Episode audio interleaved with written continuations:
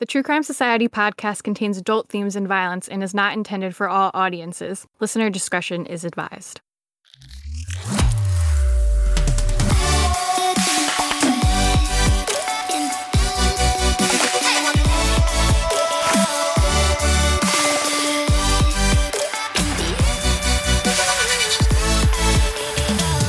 What's up, guys? Welcome to another episode of True Crime Society podcast with Stephanie and Olivia. It is Thursday, September 1st. Woohoo! It's almost officially fall, even though it's still like 80 degrees here, very hot, but I'm ready. I'm ready to start wearing flannels, start wearing leggings. Actually, I never stopped wearing leggings. Like, who am I kidding? and for It's you, we- it's spring. Yeah, officially first day of spring yesterday here. Um, very You must be excited. And actually, yes, it actually got warm-ish on schedule, but it's back to cold, colder today. So, anyway, I'm glad it's here, up and on, upwards and onwards from here. I think. Yeah, and, you posted that seems like Elmo or an Oh Elmo my goodness. impersonator has returned. Well, one of my neighbors uh, has a video where they were yesterday. So yesterday, the first day of spring, where apparently these echidnas hibernate. Elmo is an echidna for anyone who doesn't know, which is kind of like an Australian hedgehog type thing. It lives But in Olivia's yard, so he like to did. He did it. for a long time, for months last year. Then we we think he disappeared for winter. But yesterday, first day of spring, I got, sent a video of the echidna walking across the road. So I don't know if it's Elmo. It might be. I hope it is. um, I, like I, I think I said in one of the other podcasts, it's very rare apparently that you see them a lot. Like one lady said, she's lived here for thirty years and has never seen one. So Hmm. I think surely the odds are good that it's Elmo. Has- hopefully he makes his way back to our ba- makes his way back to our yard. Daisy probably isn't as fussed now. She's got little Donny to play with. Mm. But yeah, I'll have to let her know. Have to let her know to get ready. How has for her the- little play date? How's the puppy life been? I wonder if uh, Donnie will like Elmo. He and uh, the thing is that Donny, like, because we've got like we've got a bit of a zoo here, so we've got rabbits, like pet rabbits as well. And he, because he's always grown up with them, he loves them. Whereas when we got Daisy, we got the rabbits after her, so she doesn't love them as much as a friend. I think she loves them more as food. Mm. um, she's getting better, but he just loves it. So I think that he would love Elmo too. He's good. He's such a good little boy, but he does wake up early. Like he's been waking up at five o'clock in the morning and barks to go out. So hopefully he grows out of that soon. But he's so sweet and he's a bit dopey and very docile. Yeah. But he's beautiful. He's a little sweet thing. He's just a very nice mm. natured dog. That's good. I feel your pain though, because Peep always demands breakfast somewhere between like three and four a.m. So I, oh my gosh. I, everyone's like, just ignore her, and like she'll like learn that she's not getting, but she's so relentless. She'll just sit there and go meow meow meow, and then she'll start like poking your face or giving you like a little Oh. nibble. She's relentless, so it's easier. I just get up, whatever friggin' time it is, feed them, go right back to bed. Oh my gosh. Daisy's good. Like she was because we have crate trained those two dogs. So she will stay in the crate till we let her out. Like she's great. But um yeah, Donnie hasn't learned that yet. yeah, it's like having a newborn. at least he's not like a nightmare, I guess. No, and yeah, he's good. Like I shouldn't complain. That's his only little demanding thing that he does. So no, he's good. Um, all right. Well, today we're going to talk about two missing women, Allahnia, Lenoir, and Alexis Ware. And then after we finish talking about their stories, we have a few updates to talk about. Um, one is that the there's been some more drama controversy with Kiely Rodni's case. So we're going to talk about that a little bit 'cause everyone is very interested in it on Instagram, had a lot to say about it. Um, and then they also identified another one of the Jane Does that we spoke about in our last Jane Doe episode, the Artesia Jane Doe. So she was the one that had, we thought maybe like the witch's costume, um, but they did finally identify her. So we will talk about that as well at the end of the episode. Yeah, the identification literally was only made public yesterday, so it's a very new update and very out of the blue. Like you know, I feel like sometimes they It came out of nowhere. yeah, like they say, oh, we we have identified this, you know, this dough Like there was nothing. It was literally this. This is it now. Like it was very, very, yeah, very out of the blue. yeah, instead of it being like they identified this person, it was like we arrested someone and identified the person. We're like, oh, whoa, okay. so we'll get into that after these two cases, but we're going to start off with Allahnia Lenoir. Alani Lenoir, Fruity, Cece, all names to describe a beloved 24 year old from Douglasville. People who are seeing this don't stop saying my daughter's name. Alani was last seen at a friend's place at the 1660 luxury apartments on Peachtree Street in Midtown Atlanta. But that was a week ago. Now try to imagine yourself not hearing from your loved one for that length amount of time. It's a nightmare. Friends and family tell CBS 46 that Atlanta police are investigating the disappearance as suspicious. This is not her behavior. She would not leave, you know, for no reason. There's no reason. So that's why we know she had to have been taken. So her parents are pleading with the people who have her. We ask you to please allow us to see our daughter again.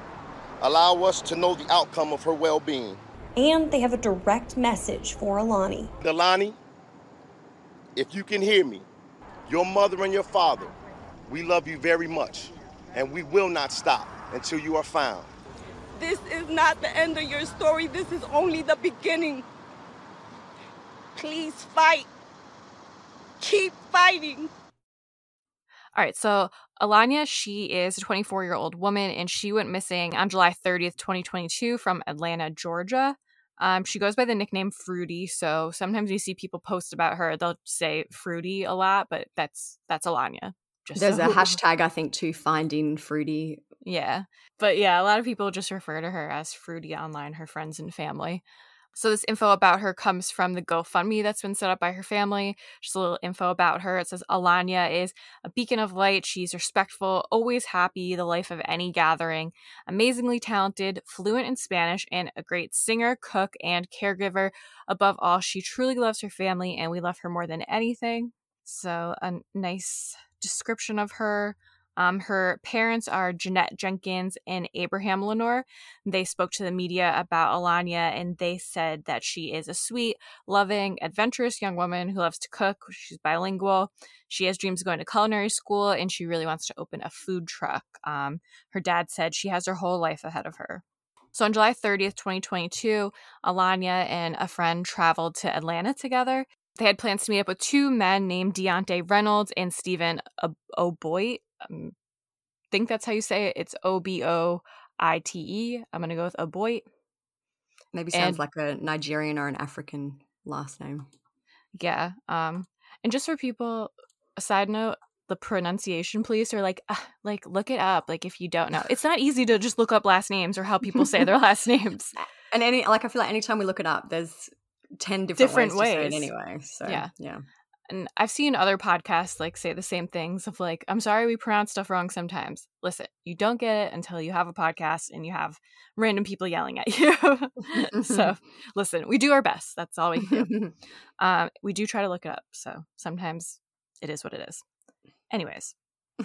Um, it seems like there's footage that shows Allahnia and the friend entering the Peachtree Midtown apartment complex on that day, and it looks like a pretty nice place to live. Um, they're called luxury apartments on Peachtree in Midtown. The website describes them as well, it says on the website discover the captivating combination of sophisticated style and modern energy at 1660 Peachtree Apartments in Midtown.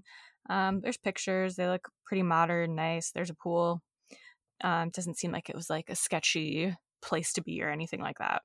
Um, so Allahnia is seen on CCTV from there around 8 p.m. Alani's friend that she went there with, they said that they went there to quote chill with the two men, you know, just hanging out, chilling, whatever. Um, and they were reportedly drinking alcohol, according to them. So we did actually get a message to the Instagram, which I haven't really been able to verify, but the person seemed to know a lot about this case, and they said that Allahnia and her friend could have possibly been exotic dancers, mm. um, which was why they were going to the apartment Uh, it's not verified in any articles, but I feel like that it makes sense with kind of how the story goes and why the friends maybe been a little bit reluctant to come forward and talk with police. Yeah, and I haven't been able to see like a real answer on if they were like friends with these guys or if it was people they really knew well. Yeah, and and if they were there for work, if they were exotic dancers, that kind of yeah, that I, I, agree. Like maybe they didn't know them, and all this was the first time that they'd met. It's it's things those kind of details haven't been made public, um, yeah, and haven't been confirmed. But I just wanted to add that in because I feel like it makes sense to the story. Yeah. Um, So there's more CCTV footage of Allahnia's friend leaving the apartment around midnight, but Allahnia herself is never seen leaving the apartment and she hasn't been seen at all since going into the apartment that night. Jeanette, Allahnia's mom, she said four people were seen going into the unit, but only three came out. Her mother also said that the Atlanta police aren't sure what happened to Allahnia after her friend left. She said, All I know is that they said she was ID'd coming in, but not coming out. So I guess visitors, they have like maybe like a front desk situation where you have to check in. Yeah, or maybe they just even mean on the CCTV they could identify her. Yeah, that's definitely her going in, but they could never see her coming out. That was my oh, yeah. thought. That Yeah. probably makes sense. I don't think her the friend's name's been made public or anything, right? well, no, it definitely hasn't been made public. The same person who sent me the message about the exotic dancing said the friend who it was. is Tori. I don't know the last name, um, but apparently it's a female called Tori. Mm. Um, so according to Allahnia's father, who spoke with the friend, he said the friend said, "Yeah, we were fine. Everything was okay. I mean, I left and Allahnia was fine." And then the mom, this was like in an interview, so they were kind of speaking conversationally. The mom, Jeanette, said, Were you guys drinking? Were you guys partying? What's up? And she said, So she is in the friend, No, I would I would have never left her. And the mom was like, Well, why'd you leave her? So seems like she's giving vague answers to the family. Yeah, I guess if you read a little bit more into that, maybe she means I would never have left her if I thought something was going to happen or if I was worried about her. So I like, Yeah. yeah, it's just kind of a pieces of conversation. Yeah, that's why it was a little weird to read. I'm begging to please just keep her name. My daughter's name was Alana is Alani Lenoir. And her friends knew her as Fruity. A mother trying to stay optimistic. Her 24 year old daughter, Alani Lenore, missing since July 30th. Last seen on surveillance entering this Atlanta apartment building with a female friend around 8 p.m. The friend told police they were going there to chill. They met two men inside an apartment and they were all drinking. Lenoir's father says surveillance shows that friend leaving around midnight, but no sign of Alani. she said, "Yeah, we were we were fine. Everything was okay. I mean, I I, I left and uh, Alani was fine. They keep saying she's missing. And she's not missing, she's been taken. Those are facts. Somebody knows where she is. So Alani's parents have said that the friend and the two men are- have been giving conflicting accounts of what happened that night. We haven't seen what those accounts are. It has been made public, but that's just coming from her family. Um, her dad told CNN that he suspects his daughter was abducted. Um, police took more than a week to search the apartment. Officers also initially told the family that they were treating her disappearance as a runaway situation. Um, her dad said, We're very concerned parents. There was a lack of urgency that was placed on this case at the beginning. So yeah, it always sucks when it's deemed kind of like a runaway situation at the start. Um, I hate when that happens. I don't know if it's like they had information to make them think that could have been a possibility, but I don't know. It seems to happen too frequently, really. Yeah, and a lot of times they they're not a runaway. No. So her parents started a GoFundMe to raise funds to pay for a private investigator in the case. And at the time of recording, they've raised around $20,000. And they um, retained private investigator TJ Ward. He worked on the Natalee Holloway case in Aruba in 2005. So a pretty big deal. Seems like he probably knows what he's doing. The PI, TJ Ward, he said, we need to work from that apartment complex, work our way out to see if there's any evidence. He said, I have cadaver dogs, I have drones, I have resources to assist me in trying to locate her. So, if you Google Diante Reynolds, who is one of the men that they met with that night, um, one of the first things that pops up about him is his mugshot. He was arrested in 2020. Um, it says he was convicted for possession of a weapon or convicted felon possession of a weapon. The private investigator also mentioned this in an article with News Nation. He said, She's not in the apartment. I know that there are two individuals who might be called suspects now, and one of them is on probation in Rockdale County, Georgia. We're looking into those two individuals along with law enforcement and trying to find what may have transpired. So, do we really know what he was arrested for? Or just that? Well, yeah, no. As far as I, like, that's all I could find in terms of his booking sheet and things like that. That yeah, basically he was, in, and but I'm assuming he, if he's a convicted felon, he yeah, like he's already has- a felon. yeah. So no, I can't find anything else, and it hasn't really been publicized what else he was arrested for prior. Hmm. Uh, let's welcome in TJ Ward, the private investigator now on this case. He has worked some of the nation's biggest missing persons cases, including, as you heard there, the Natalee, Natalee Holloway case back in 2005. TJ, I appreciate your time tonight. Where do you start on a case like this? Thank you very much for having me. First of all, um, we we have to look at who was involved. We have to work our way out with people that were with her, witnesses that may know.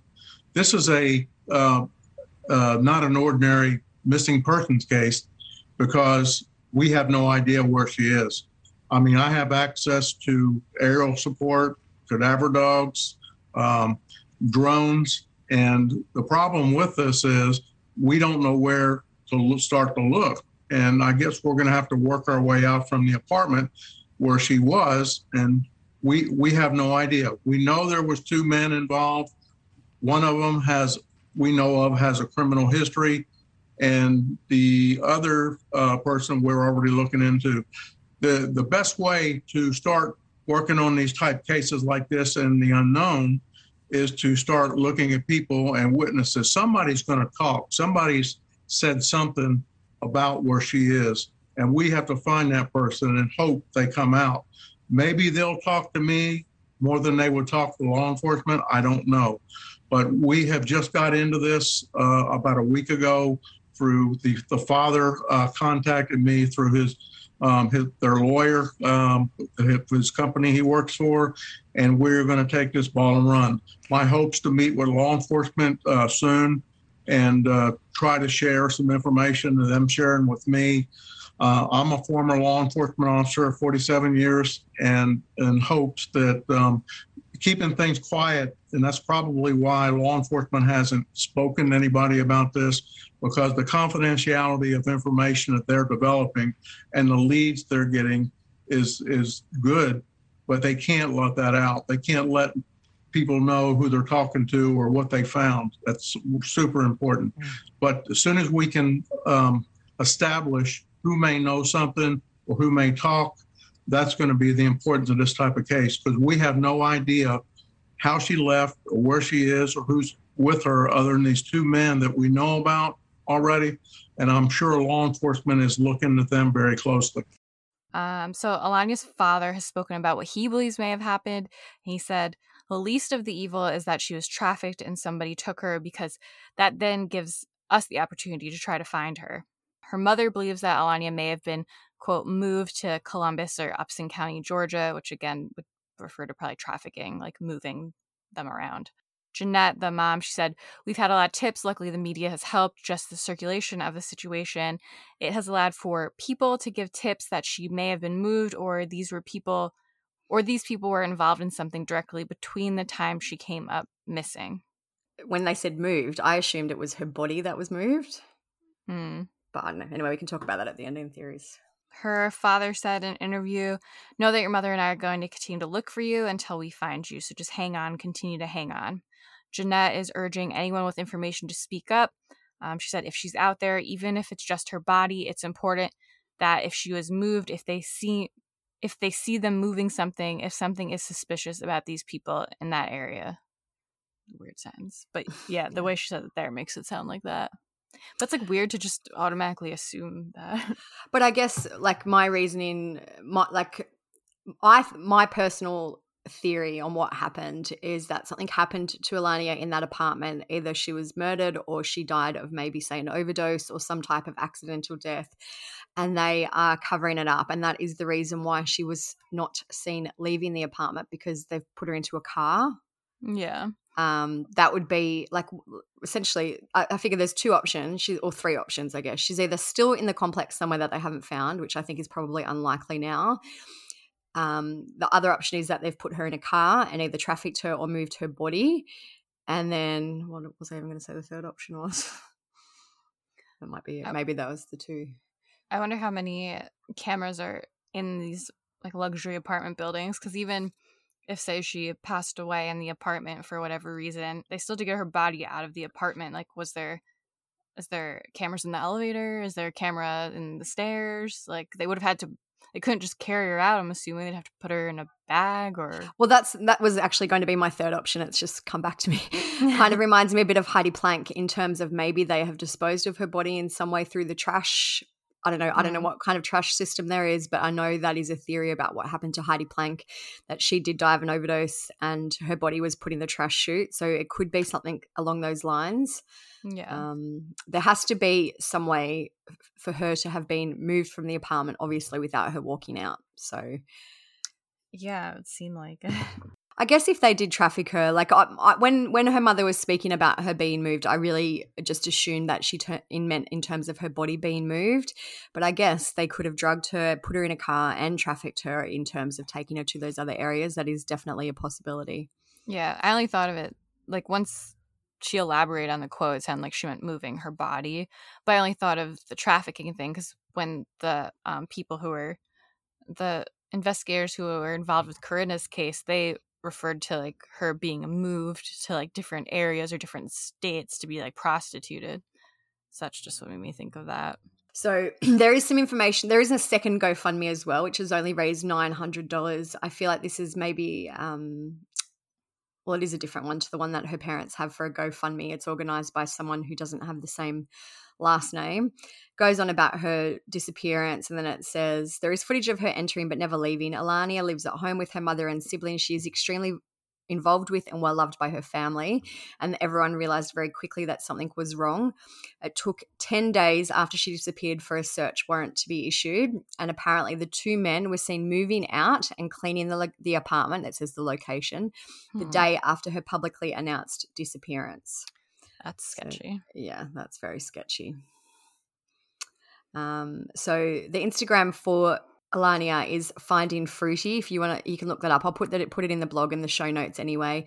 They do have kind of a vigil and a search for her every weekend at the moment. It's in Piedmont Park. Um, so if you check out the Instagram and follow it, you'll find details of that if you're in the area and you'd like to join. There is just very little information on this case. When I said that we were going to cover it, a few people were like, "Oh wow, that's great," and I, but I just feel there's just not much that's public. Um, No, it's very and I guess the family might not know anything else to share. Like if these guys aren't talking, if they've moved out, we don't know where they are. Um, it's just a very and if it's not people that she's hung out with before. yeah, exactly. Like I figure them, and it also seems like the police aren't being super proactive in searching and you know in, with their handling of the case, so that makes things difficult as well. Yeah, I wonder if they know anything else about it. But I mean, even if she ran away, they would have had to see her leaving the apartment building. Yeah. I really So- I feel like this uh, yeah, there's something foul play. I figure it has to be some type of foul play in this situation. I really don't think she left by herself for whatever reason. I feel like these two men probably hold the key to whatever happened to her. Yeah, I agree.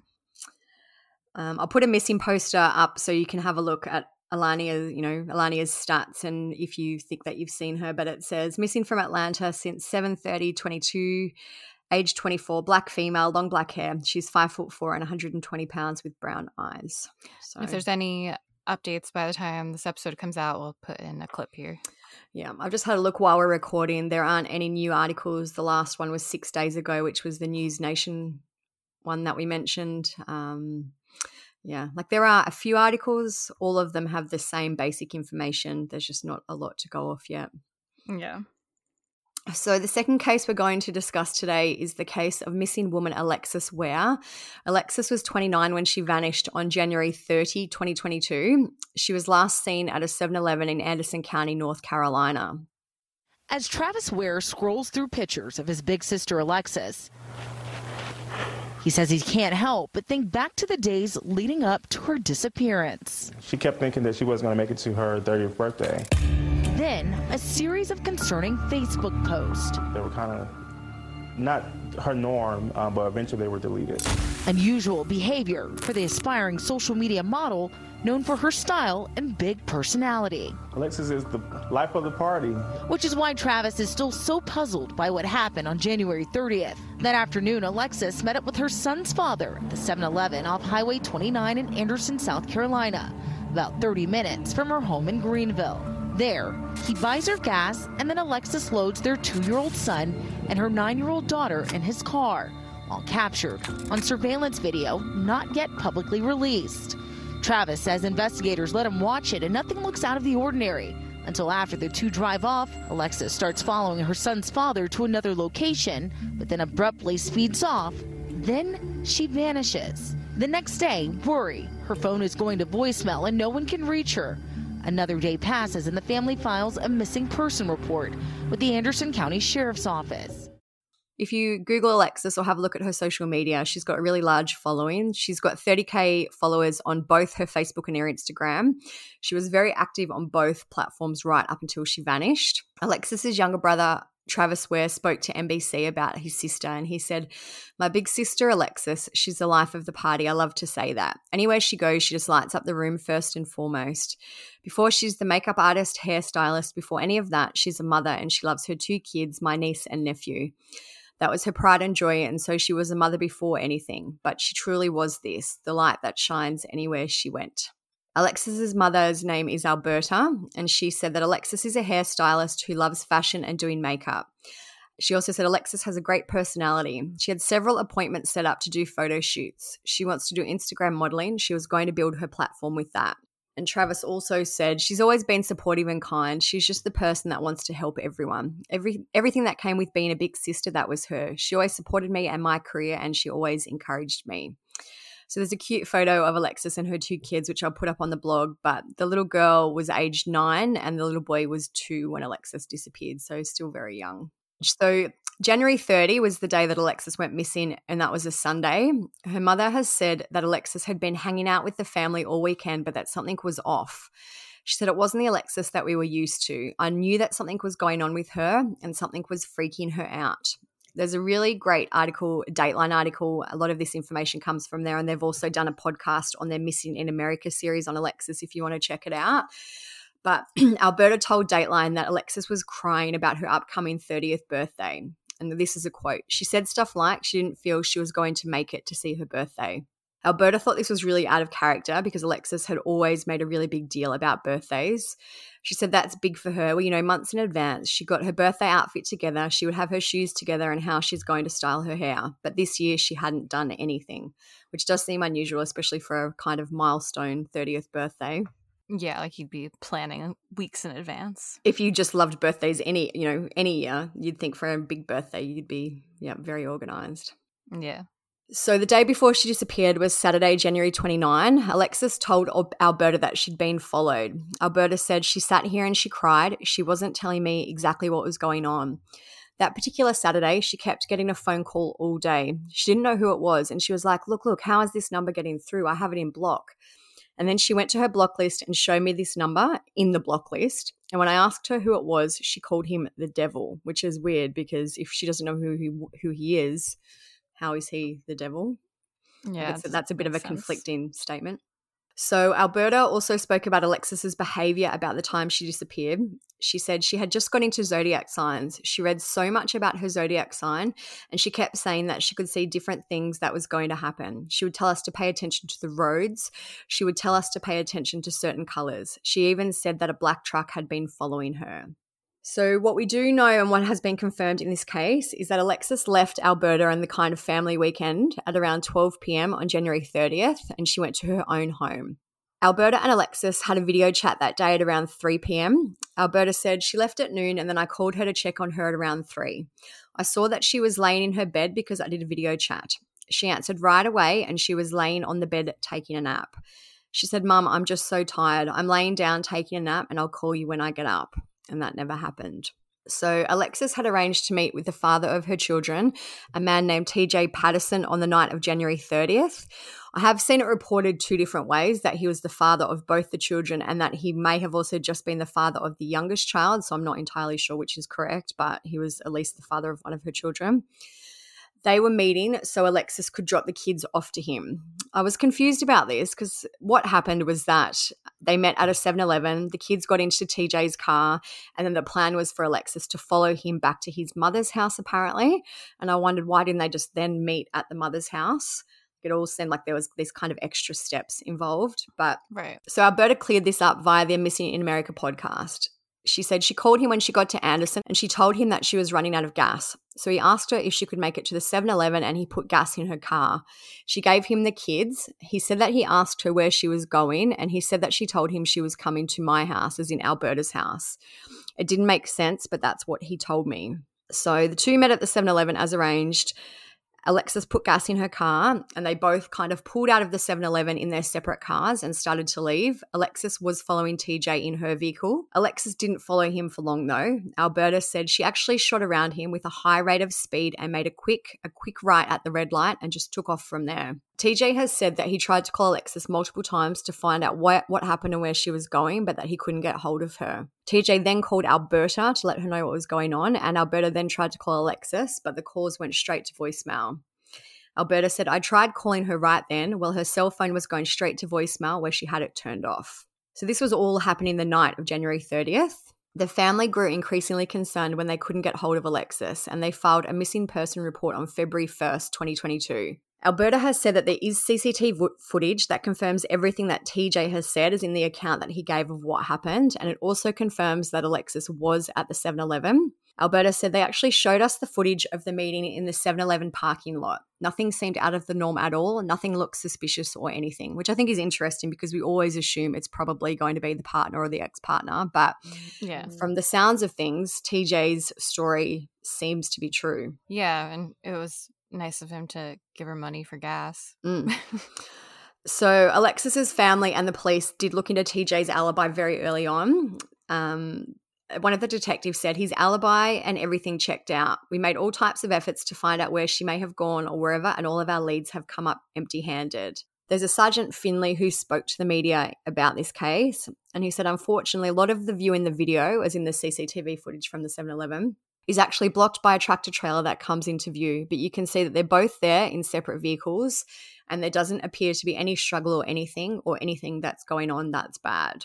The day after her family filed the missing person report, which was now February 2, Alexis's red Honda was found abandoned in a wooded area in McCormick County, South Carolina. It is believed that the car had been there for a few days.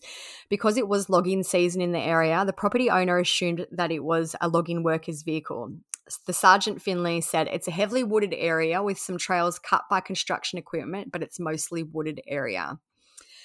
Um, Alberta has said that Alexis wouldn't have been familiar with the area. She would never have been in the place where her car was found because that's an area that's unfamiliar to her. That's my question why? She lives in Greenville, South Carolina, which is 30 minutes opposite of Anderson. So I looked it up on Google Maps, and the distance between the 7 Eleven and where Alexis's car was found is around 55 miles or a one hour drive. So does really seem kind of in the middle of nowhere, and she had no real reason to be there. Yeah. So in the car, they found Alexis's cell phone, her purse, her ID, and a bag of clothing. There was also a hair bonnet laying um, outside the car right on the ground. Alexis had been wearing the bonnet when she was at the 7 Eleven. Alberta believes that this points to there being a struggle. She said that right there is enough to say there had to be some kind of scuffle to take place. She also said when she was at the gas station, it was on her head. So if it came off, you know, the first instinct you would do as a woman is to pick it up and put it back on. But she said that the police didn't see that was suspicious. She said they didn't see her walking away from her vehicle, leaving all her personal items and her purse and everything in the car. That's not what a woman would do.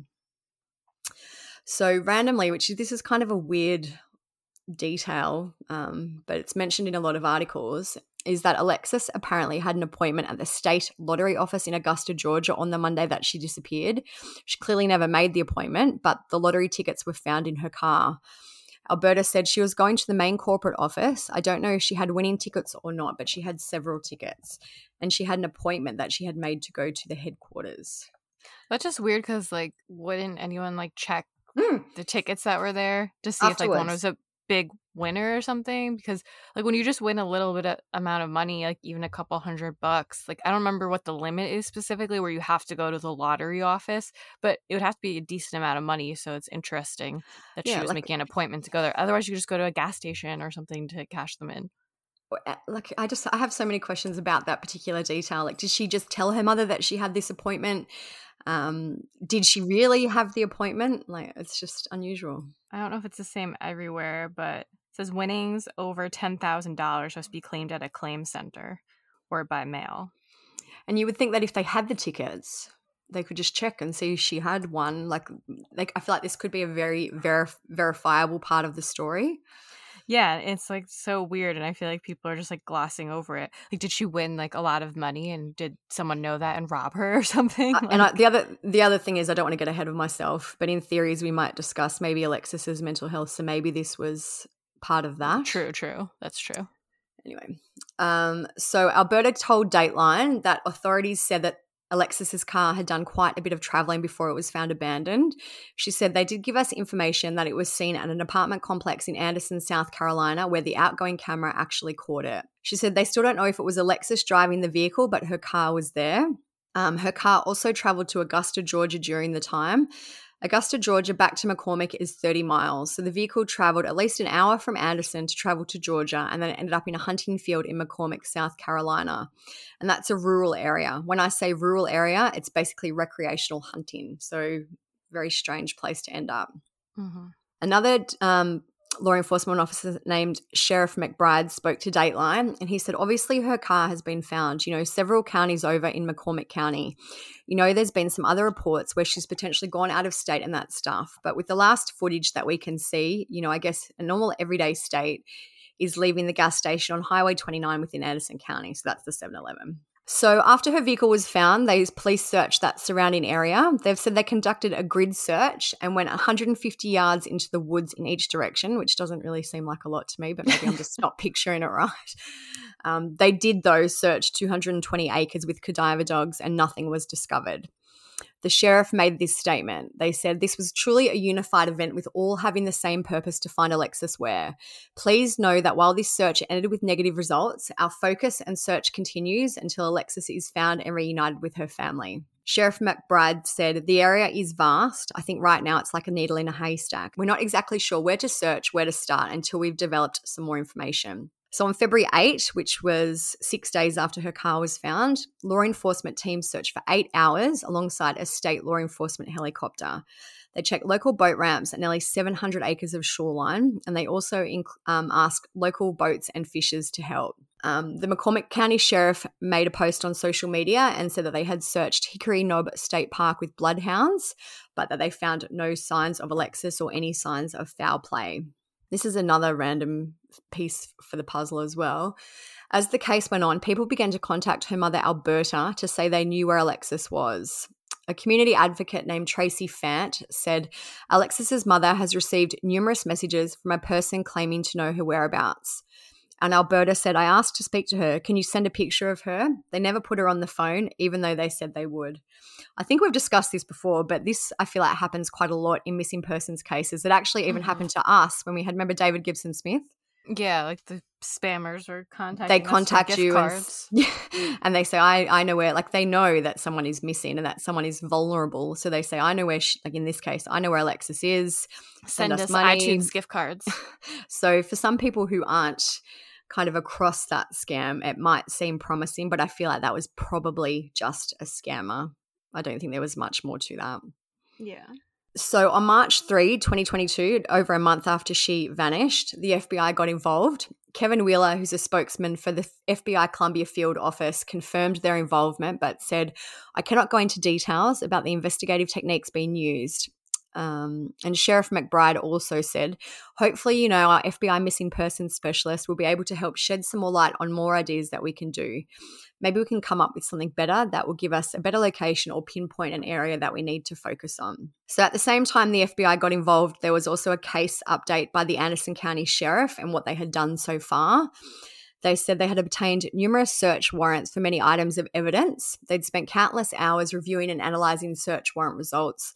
They'd reviewed surveillance footage from last known locations and possible sightings. They'd interviewed Alexis's family members and friends, checked with area hospitals and coroner's office, checked with the TSA for flights that Alexis may have taken, and they've partnered with other law enforcement agencies to conduct large scale terms large, large scale terms, large scale searches. so Alexis's 30th birthday would have been in March. Her family celebrated without her, and I know that they they had a big cake for her, and they also said we had a seafood boil, which is her favorite food. We just tried to make the best of it. We had shirts made with her 30th birthday and a picture of her on it. I did find a very interesting online post where someone has taken the time to summarize all like basically every part of the case that they've come across. I'll link it in the blog if you want to read it. So this post goes into some information about Alexis's final days before she vanished and then kind of goes on from there. So it said there is doorbell footage of her coming to a neighbor's home where she is seen holding what looks to be some type of spade for digging in a garden or maybe a cake cutter. She apparently explained that she, quote, did root work both good and bad. And then she began to talk about leaving and moving away. So this was the same week that she went missing. She spent time with her mother and family on the weekend, which we know, and then she returned to her apartment where her mother said she was taking a nap. Later on, she apparently called her mother from home to say that a black SUV was at her apartment and that she was in fear. She called the police about the incident, and once the police left, she left the apartment with her children. So, this is apparently when she went to meet TJ at the gas station. TJ has said that this call was strange and he put Alexis on speaker so that others could hear kind of her state of mind. They suggested that he get his son, which is why I also think that maybe he was just the father of the youngest son. But this mm. posted, they suggested that he get his son because things were not sounding good with her. He then asked her how much further she would get and told him to meet her at the 7 Eleven. He met her there and put $30 of gas in her tank. Once there, he said he would take not only the son, but the daughter, who is from another relationship, according to this post. He agreed and she hugged him. He told her he was going to his mother's house, and she said that she would follow him there, and that's where she made a quick turn and drove off. One interesting thing about TJ is that apparently he has an ankle monitor, I believe, um, so that his kind of whereabouts on the night were tracked and have, I guess, been verified by law enforcement. The one good time it's good to have an ankle monitor. yeah, cleared him maybe for now. So there's a lot of details in that that apparently have been gleaned by the poster from different videos that they've watched. Some of it isn't verified, but I feel like a lot of it sounds like it could very well be true. Mm-hmm it might point more to Alexis's state of mind at the time that she disappeared. Yeah. So, June 30 marked five months since Alexis disappeared. Her family held a candlelight vigil for her. Her aunt Katrina Gray said, "Just prayer and faith in God that she's in, that she's okay." And Alberta said, "It's been five months. She's still missing. We want her home. She's a mum. She's a daughter. Her kids miss her. They need her. Her mother misses her. We all miss her." So, a billboard for Alexis was donated by the Black and Missing Foundation, which is a non-profit organization that brings awareness to people of color who are missing across the country. And that Alberta spoke about the billboard and said, just putting it out there, it's giving me hope. It's giving me something to hold on to. Lexi, if you can hear us, we love you, we miss you, we will never stop looking for you. So there is a photo of the billboard. It just says missing Alexis Ware, last seen January 30th in Anderson, South Carolina, and then a tip line and the hashtag help us, help us find Alexis. So Alberta and Frank, who's Alexis's father, have said that it makes no sense that Alexis would pick up and run away and leave. Alberta said, You're talking about someone that's on social media all day, every day. She had a large clientele. She had clients coming in from North, North Carolina, Charlotte, Atlanta, Georgia. She had clients all over that will come and get their hair done, and everything just ceased. Alberta also said, which is interesting, she had just gotten approved to break her lease and move to Atlanta. Her goal was to open up a boutique because she was into fashion. She wanted to open up her own salon and she had a business license. She had a whole bunch of stuff that you would put in a boutique as far as clothing racks, and she'd even started stacking up the shoes and merchandise that she was going to sell. Alberta has said that Alexis had told her that she was worried for the safety of her children. She actually said to me, according to Alberta, Mum, I don't know what I would do if something happens to me and my kids is in the car with me. So Alberta said that when she found out Alexis had met up with TJ, she understood why. She said she did what mothers would do. She separated herself from the kids because she felt like she was in danger. So, motherly instinct, she protected the kids. Alberta also said she would never leave her kids. This is how I know something was wrong. She would just never have left her kids, and this is the longest her children have been without her. From what I've read, I don't think that Alexis's family believed TJ was involved in this case. Alberta said the reason I feel that I have that he has nothing to do with it because I know the conversations that me and my daughter would have and she would call him creepy man. So I think in terms of that is the man that she believed was following her, not TJ was the creepy man. Yeah, like she would have just said TJ. Yeah. So there's a creepy man who's kind of separate to TJ. And then Alberta also said the fact that Alexis thought she was being followed, I don't think TJ did any of that. So, Dateline asked the Sheriff McBride if a person of interest had been identified in the case, and he said it would be hard for me to say that we've identified any particular person of interest or a suspect at this time. We're just trying to figure out where Alexis is, and we hope and pray that she's alive and just doesn't want to be found for the moment or whatever that case may be. So, that is kind of up to date for Alexis's case as of early September 2022. It's a very strange one with lots of different little details that are unusual and a little bit you know different to what we usually hear. Yeah and it's been a while now. It's not like a super super recent one where no like well it's been been missing for a long eight time. months yeah. Um i don't i don't really know if i have a really strong theory about what happened to alexis. I do feel like there seems to be a lot of strange behavior going on prior to her disappearance. It could have been true. Maybe she was really being followed, but I do have to wonder if maybe that she was suffering a mental health episode. yeah i was saying to you before it kind of reminds me of daniel robinson where just they noticed like he started acting more and more erratically and kind of strange and then he just disappeared Yeah, and even the things like the lottery ticket, you know, she was getting ready to break her lease. Um, like there seems like there a was, lot going on yeah, there was a lot going on. It seems like, and a lot of strange things going on. Being followed, you know, handing over the kids because she was apparently worried for her safety. The even the comments about the devil ringing her continuously. It just, I feel like it's just a lot of very strange things going on. But it, it could have very well been maybe someone that she had interacted with on social media who was actually stalking, Stalking her. Yeah Um, but I feel like it could be equally as likely that this may have been some type of mental health episode and that maybe she got lost after she abandoned her car and somehow passed away in the elements or you know from exposure and just hasn't been found. weird how she was like following him to his house and it seemed like something like suddenly happened where she like suddenly stopped following tj to the mom's house I'd like to know more about if they've looked into her phone calls and messages the night that she disappeared, if someone messaged her. And also, when they say they've got all this footage of her traveling in her car to all these different locations, I'd be interested to know if any other cars are seen kind of on the footage, if she was being followed. Um, or even just while she was like in the car driving then like who were Yeah. her last messages to or even in the distance if she was the one to drive like that hour to where the car was like was there any phone activity or anything And I'd like to know if she stopped in any of the places that she allegedly drove to. Like, I'm sure that could be verified by her phone data. Like, you know, if she was in an area for a few hours or if she was literally driving through and kept driving. I feel like there's a lot of things that we don't know, and hopefully they know and can work on that in terms of figuring out what happened to Alexis.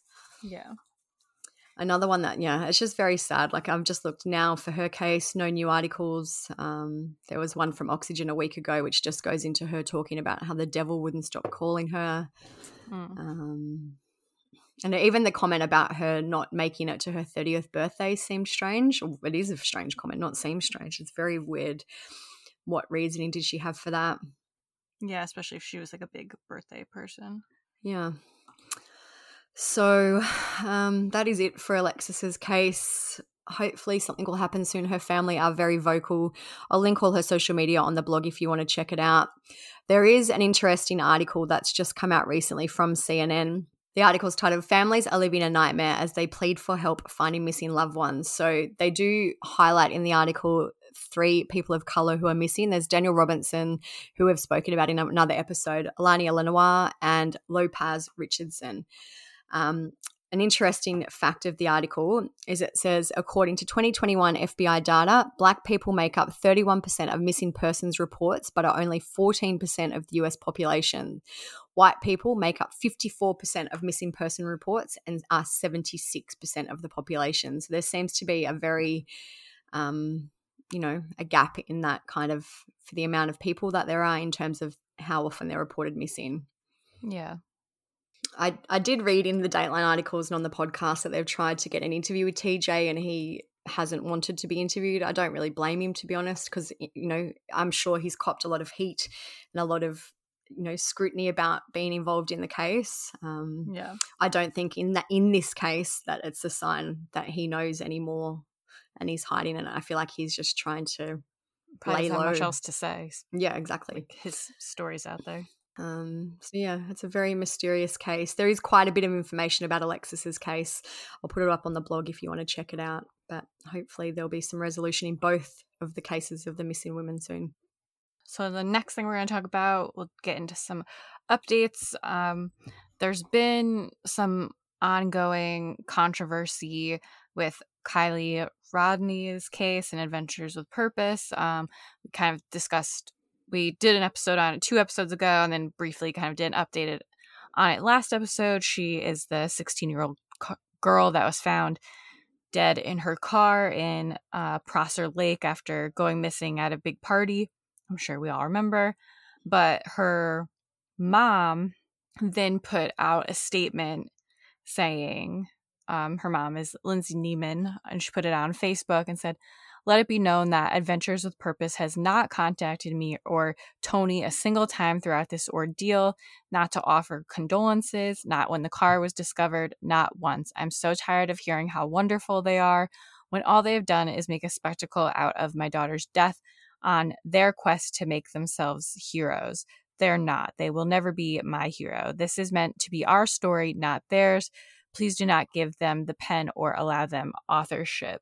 So everyone thought that was kind of a strange statement. Um, Adventures with Purpose did say they contacted a family member when they found the car, and I guess it turns out it was Kiely's father. So her parents are divorced. There's actually a photo, which I think was from the New York Post at the time, and it, the caption is Daniel Rodni, father of missing Kiely Rodni, at the scene where the car and body were discovered. So he's looking up to the sky like he obviously looks distraught, but right around him are people with Adventures with Purpose t shirts on. So I feel like there's absolutely no doubt that he you know was contacted by adventures with purpose or by law enforcement after adventures with purpose found the car he knew about it. He was there when they found the car and when they pulled it out. Um, I feel like there must have been some type of lack of communication between maybe him and his ex-wife or law enforcement and the mother. Yeah, I mean it's not Adventures with Purpose's job to figure No. out their family dynamics or know that And they're even- divorced or I've I've read an article and I'm just kind of paraphrasing now, but Adventures with Purpose basically said they found the car and as soon as they found it, they called law enforcement and they like and they've and I think they did it in Ethan Kaz Kazmerzak's case that we spoke about in the last episode too. They basically tell them they found the car and then it's up to law enforcement and you know to decide what happens next. yeah. You know, so it's um yeah, it was an interesting post. I do feel for the mother. Do you want me to? We we asked people on our Instagram what they thought about it. We got a lot, a lot of responses, probably yeah, most so ever. Um, I'll read a few of them. Um, someone said grief and anger may be misplaced. They did a good deed, but it's a sad outcome. And someone else also said they are grieving just misplaced anger, which I think was a very common Yeah. thought. I think she since deleted the post. Yeah, yeah, I think she did too. Yeah, so Some- I agree with that. It just Someone said, I get that she's grieving, but it sounds like kind of a shitty and ungrateful thing to say. yeah. Um, someone else said there is no rule that they have to say anything to the family. Their job is done. And we had so many messages about they found Kiely. Kiely could very well still be missing if it wasn't for Adventures with Purpose. So, you know, Yeah. which was a very common message. Um, Sorry, peeps screaming. it it is definitely a sign of her grief that she made this message. In the thing I find most interesting, where she talks about it being our story, um, and this was right around the time that Adventures with Purpose released their video on their website for members only, which does mean they will make some money from it. you know, obviously, But also, money, it's like obviously you're she's probably not thinking this, but that's kind of like their main way to make money to be able to Exactly. do this stuff. they need money to do these expeditions and these searches. This is how they get their money. Um, like I do kind of see her point in that. In that maybe they shouldn't be, you know, it's not. I don't know if it's profiting, but making money off their daughter's disappearance and recovery. Yeah, to her that's probably what it feels like, but Mm. and especially when she's so distraught, like going through grief, like this was such like a tumultuous thing that she went through. It just seems like they're profiting off her daughter's death and like you know there's all these interviews talking about how great adventure purpose is i could see how it would be annoying to her but realistically they do this for free technically and this Yeah. is how they make money by filming it putting it on youtube like getting more people involved and more people to know about them so that more people donate so that they could do this with other missing people too And they also, I don't think they'd ever actually planned to go and search for Kiely. Like they, I know the statement they made said something along the lines of basically they hadn't planned, they were on their way to somewhere else. But because this had now been going on for two weeks, they were willing to change their plans and go and search for her. And they found her, searched one day and literally found her the second day within minutes. So um, they Yeah, didn't they have to go and search for her. reaching out to them Yeah. And it's interesting too that this statement from the mother contradicts the other statement that we read in the last episode that we all said was, you know, eloquent and well written about the helpers. We, we you know, we Mhm. haven't had to look for helpers because people have been volunteering to help us every step of the way. Um, so that goes against that, which is I I, I do feel for her. It's, I feel like it's just a very spur of the moment post that she wrote out of grief. yeah i agree So, you know, there's been a lot of people. I did, I, we asked on our Instagram too if people thought it was a fair statement that she'd made. And I think something like 97% of people said they didn't believe it was fair that, you know, essentially Adventures with Purpose has no responsibility to ensure her family are communicating together, which I yeah, agree they, they called a family member Yep. Um, so, yeah, en- uh, hopefully, I don't know what I was going to say, hopefully. and i feel like honestly like yeah it's, it's nice that they call the family members and stuff but like i don't even think they have the responsibility to do that they tell law enforcement law enforcement should handle the rest i think it's nice that they even call the family at all And it sounds like too, like ev- like everyone knew they were going to be searching there. I knew. I'm in Australia. Their family could have been there if they wanted to be there. You know, I absolutely I understand not wanting to be there because that would be hard as well. But they had the option. when i was looking at clips and stuff for the last episode there was some of the videos where like the family was like there while they were searching and stuff and while they were pulling the car out of the water mm, Yeah, so yeah it's not like she didn't know they were searching it's not like they just rocked up and didn't tell anyone. It was publicized, very very well publicized. yeah So I feel like this is just a case of family kind of infighting and maybe a lack of communication between estranged partners, which is Yeah, and understandable. coping with grief Yeah. So that's that. Um, people are still coming up with conspiracy theories about Kiely. I know we don't know exactly how she um, died yet or if there was foul play, but in my opinion, it doesn't seem like it. Doesn't seem like there's this like big conspiracy going on. But The latest conspiracy theory I've seen is um one about that apparently she was seen alive the day after she went missing, which I don't think was true. So yeah, So someone actually sent us a message to our Instagram after they had heard us discussing in the last episode about the state that Kiely may have been in. Someone said that basically in their area they were looking for an 18-year-old guy who went missing. They Mm. found a man in a pond or a lake, but when they got the body out, they estimated that he was a white male aged 50 to 60, whereas the missing person had been a black 18-year-old male. But it turns out that this was the same person. They had to examine him, um, identify him by fingerprints, and this was after two months in cold water. So a little bit longer, but it just gives you an idea of how disfigured and unrecognizable a body can be after spending time in water. And that was cold water. So Kiely's was probably Yeah. warmer, may have been a little bit quicker. So I absolutely think, yeah, it's not, yeah, it would have been a hard identification to make. Yeah, I agree. I just it always annoys me with cases like this where it gets like I don't really go on TikTok that much, but when like TikTok gets a hold of these things and people are just looking to go viral or to get views and they just make up these crazy conspiracy theories, like just fucking let sleeping dogs lie. Yeah. And I feel like eh, this is one of those cases where there are a very large amount of passionate people who think they know a lot about the case and are inserting themselves. So it just kind of muddies the waters a little bit. Yeah, and it just like gives all of the true crime community like a bad name because people just assume we're all like this and we're not. Yeah. Um, but yeah, that's it with her. The last little update we have, well, I guess pretty big update, is about the Artesia Jane Doe that she was identified. Um, do you have an article? I Yep, I've got it up. so this information came out yesterday, not even 24 hours ago at the time of recording. And basically, they've said that the Artesia Jane Doe, and just to refresh your memory, she was found in Arizona in uh, like a cattle watering truck, and she had like a witch's gown and a skull jacket, as well as being surrounded by toys. Mm-hmm. That the doe had been identified as a 14 year old female named Cadence Langley. I believe that Cadence was autistic. Her mother, Amber Langley, who's 38, um, is believed to have been in the, involved in the killing and body dump of her daughter. Apparently, Cadence was shot execution style in the back of her head. The motivation for this seems to be that Amber could get rid of her and keep collecting government assistance, which for two years was a whole forty-seven hundred dollars. So that seems like a you know reasonable motivation.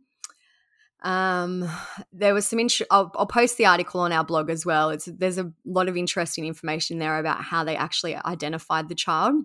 I'll read out just a little bit of it. It says Sergeant Mark Smith testified about how a tooth, a single hair, and a piece of bone led investigators to Amber Langley, who's the mother, through familial DNA searching. The same type of investigative tool has been used to identify murderers such as the Golden State Killer. So they've said that they sent the tooth and the hair to a lab in California and the bone went to the FBI. And basically, that is how they tracked down Amber. Um, apparently, the FBI called Amber on June 7th, 2022, so just two months ago, and she told them that Cadence was alive and well and that they were living with Amber's mother in Oregon, where she was actually still in Arizona. Hmm. pretty Um, pretty easy to prove that that's not true. Yeah. So Amber is sent to be arraigned on September 13th. So we'll keep you updated with what happens in that case. It's a very sad ending. I, I- feel like it's almost exactly what we theorized, though, that it may have been a child with some type of disability or impairment. Yeah, because I remember I was so hung up on like, why does she have these toys with her? Like, did the person bring her all the way out to this like rural area with the toys, or did they like bring her body out here and like kind of left the toys as like a little like I'm sorry thing? But then it was also like she was 14 years old, kind of seemed too old to have to really care about little toys. Yeah. So it it makes sense because that like didn't really make sense for just like a random person killing a random young girl. But the fact that it was her mom shows that there was still some sort of I don't I wouldn't say love, but some sort of connection there where they mm. cared enough to have toys with them. Yeah.